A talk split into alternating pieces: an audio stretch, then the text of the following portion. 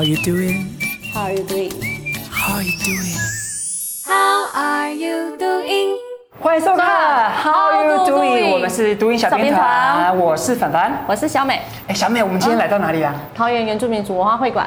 的哪里？看一下我们的后面。逐梦 House，逐梦哈大 House，哈大，我哈大是我们对泰雅族语嘛，对不对？哈大就是出发、启动的意思。这边就是桃园市原住民族文化会馆二楼的清创基地。那这边有总共有四间房间，可以提供给我们呃有想要创业的青年啊，然后可以来这边申请。但是今天呢，我们不是来看这个空间的，我们要干嘛？我们来看一个好像会织品的一个艺术家，哦，一个织品创作开发的一个设计师、艺术家，听说他也曾经是我们这个逐梦 House 的进驻单位之一。在我们进去之前，我们要先邀请一下他在我们的首集有出现过，然后用双脚走出一片天的大家清早节目男神廖克一，可以吗？哇哇，太开心了！有点等下小美，小美对还好吗要站稳哦，好要站稳哦。待会你们究竟要带我干嘛？看织品，等一下呢，我对们会进去看到一个布农族设计师。布对农族的，对，然后等一下会看到非常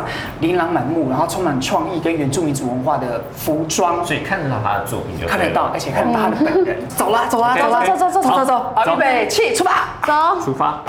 好，在小美的身边的呢，就是我们今天的主角 Ellie。大家好，我是 Ellie，，桃园人，然后有一半是布农族，是，对，然后来自那个花莲竹溪太平村，哦，在我们的身后有 Ellie 很多很多亮丽的作品。哇哦，那就是今天来到这边呢，就想跟你聊聊在织品开发这个部分。就是你在这个入行这个阶段啊，大概多久啦？进入这个行业哦快要二十年。我们知道你是布料开发师，但是对于时尚产业来讲，我们比较熟悉的可能是服装设计师。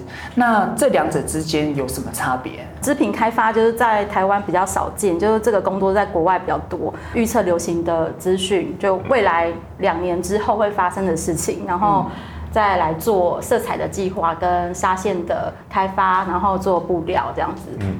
所以你们可有可能就是还要针对不同从城市去开发不同的面料。每个城市都那个流行的脉动都不太一样，可是有一个大的趋势在走这样子。哎，老师，我就问，像今年我们像我们三个主持人今天都穿绿色啦，那今年是因为是因为环保的议题，所以会在今年会会特别显示说绿色这个趋势嘛？因为其实是前两年就有这个色彩的规划，然后这块布其实是我前两年开发的，然后就是按照流行趋势，就是像现在就会看到市面上很多各种的绿，然后去搭配，就大家很想要关心自然，然后想要跟自然就是接触，对，所以绿色会有点就是抚慰人的心灵这样子，然后这个会延续到二零嗯二零二三年二零。零二零二四年都会有这个绿色的不同的演变，这样子，因为这这一组布是提花布，然后加上组织呃的设计，对，然后去 做一些色彩的处理，对，然后这块布就是提呃是呃布料里面就是提花布，那提花布呃它其实可以做出蛮多不同的创作。其实我的主题是就是我以前小时候外婆会煮那个布农族的那个豆子汤给我喝，因为布农族其实是那个猎人高山族群，然后他们都是靠打猎为生，然后就是要吃猪肉之类。然后我小时候就不爱吃肉，从小，然后我外婆一直很害怕我会饿死，所以外婆就会煮一大锅，其实是一个很浑浊的豆子汤，然后给我吃。开始接触织品，然后进而就是做这个原住民的时装面料。开始我就是把我过去的回忆、成长的记忆，然后做成这个提花，对，提花布的。那它这个困难度就是说，底部是平的，然后但是豆子又是浮凸，如何在一个面料上面去制造浮凸感跟底部的平整度，然后这是它的一个工艺的难度，这样子。就是当初怎么会进入到这个 呃织品开发的产业当中？没关系，你就尽量笑啊，你就笑。看到可以，太认真了是不是对，好，好，嗯，就是我从小就是一个 很不爱念书的人，对，然后但是其实我又很会念书，然后就到国中就是资优班毕业之后，我就突然就是高，就是觉得说为什么人生要一直念书之类的，然后我就呃跟学校抵抗啊之类，然后考上高中之后，我就立马就是写了一封家书跟呃给老师，就是说我要休学。那你当初怎么会想要进入到这个领域里面？就是国中毕业的时候，就在想说，到底要升高中还是升高职这样，然后就不知道说自己对什么有兴趣，然后后来那时候就嗯升呃考上考完联联考之后呢，然后就我就决定休学，然后就是去打工，想说试试看说到底在各行各业里面，然后可以找到自己的兴趣嘛这样子，然后后来。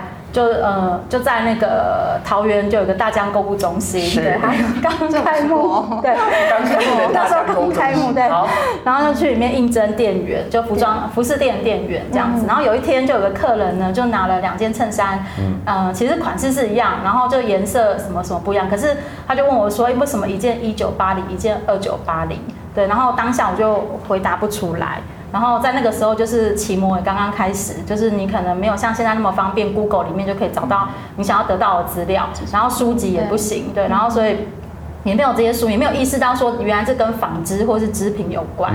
可是我就这个时候，因为客人的一个问题，然后就产生我对这个事情的兴趣，对，然后呃，在那时候就想说，哦，那我以后要念可能服装设计或是织品设计，对，这样子。哇。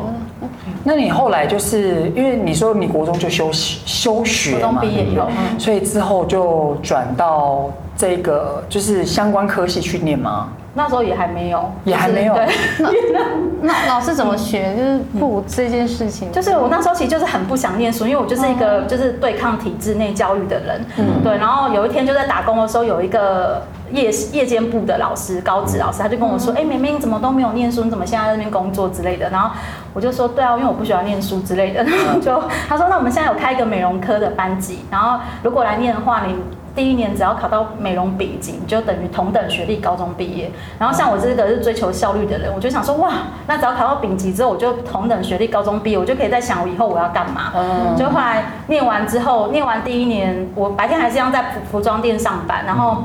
晚上就是念夜间部美容课，然后念完第一年我就考上了丙级了嘛，然后我想说啊，那我不是就毕业了吗？嗯、对，然后就后来他说那人生可能到这个阶段就结束了嘛，对，然后就就后来就是刚刚讲到说我遇到了那个客人问我的问题，所以才引发我说对呃学习跟求知的欲望，是，对，然后进修这样子，对对？对，然后我就想说，哎，那可是这个科系跟我现在美容科也不不相关，那我该怎么办呢？我就想说，那因为我本身就还蛮会念书，虽然我很讨厌念书，对，然后我就去。书局买一套参考书，就从第一页做到最后一页，每天很早就六点起来，然后不会的我就把它背起来，我就去参加了跨类组的考试，是后来我就考上我们当时的第一志愿那个学校这样子，然后我就。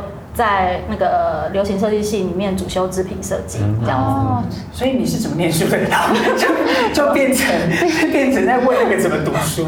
我就是不会的，我就把它背起来。然后那个当时就也没有补习嘛，因为每天都要打工。然后对，每天都要去百货公司打工。我假日要上欧班，就全天班。对，然后呃，我就是早上起来，然后做参考书，每一本就做，然后不懂的就背起来。哇，所以就是一个小小的问题，就是激发你这个很大的很大的求知欲望哎。对对对，一直到现在。我觉得是，就是知识是来自于生活中的体验，然后可能就是就是跟教育有关，就是我觉得每个孩子都应该要去体验一下各行各业，然后你可能才会知道说你对什么有兴趣。当你对那个事情有兴趣的时候，不好意思，就会。努力去达成那个目标，就是其实根本不需要补习，或是根本不需要干嘛，就是你会为了那个目标然后去努力。我当时就是这样，就是咬着牙就觉得我一定要考上。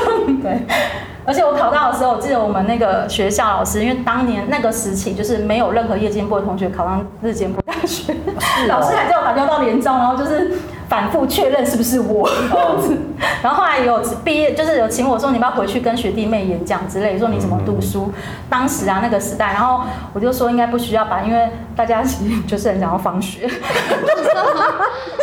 蛮实际的啊。对，我就觉得没有人想要听。我说大家如果你想要做的话，就会去做。其实念夜间部的时候，那时候还蛮痛苦的，因为。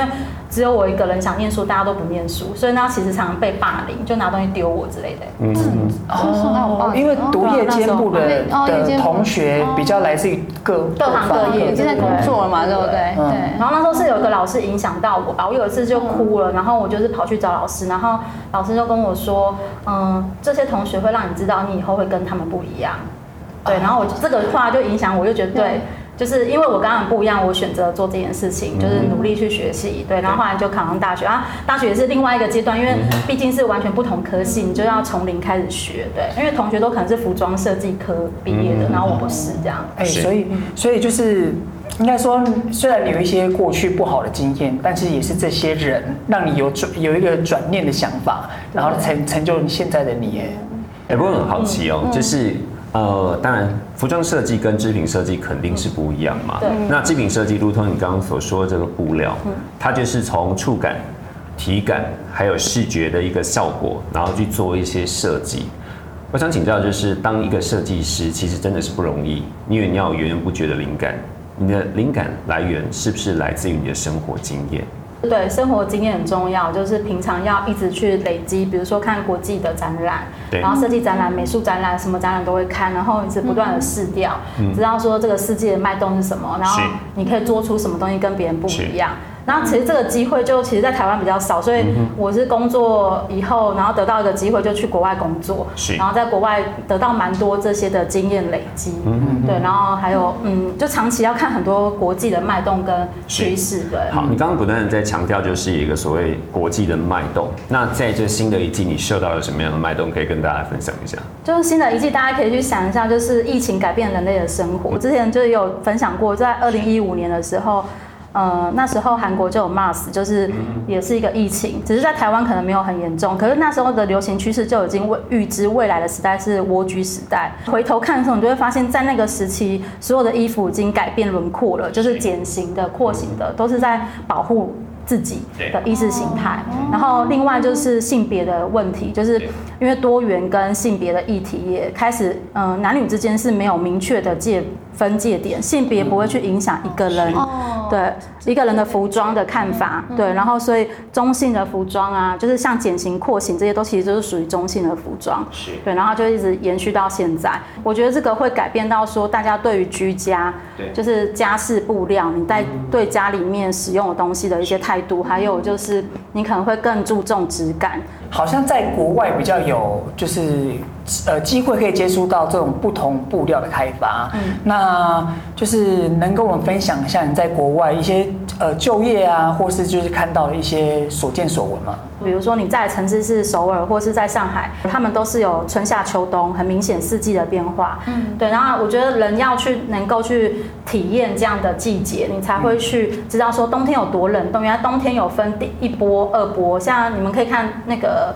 纽约的走秀或是米兰的走秀，会看到，哎，冬天怎么还有人在穿毛大？呃，春天了还在穿毛大衣，然后可是是粉色的。他是说春天来了，但是在台湾我们不可能春天还在穿毛大衣，对，然后就是会非常的热，对。可是，在国外就是它有明显的四季嘛，那台湾就就秋跟夏，其实简单说是这样的，对，我们就是热带。因为你是后来就是在半工半读，然后上大学嘛，然后你大学第一份工作在台湾吗？还是就直接飞到国外了？大学毕业的时候就是。一开始也在百货公司，因为我毕竟高中三年都在百货公司。那时候就是台湾经济呃，美国经济泡沫化，然后台湾的工厂全部外移到中国，对，然后很难找工作。我突然觉得我好像在看社会课本，对，就是有一些社会课本上面会有名词，对，然后。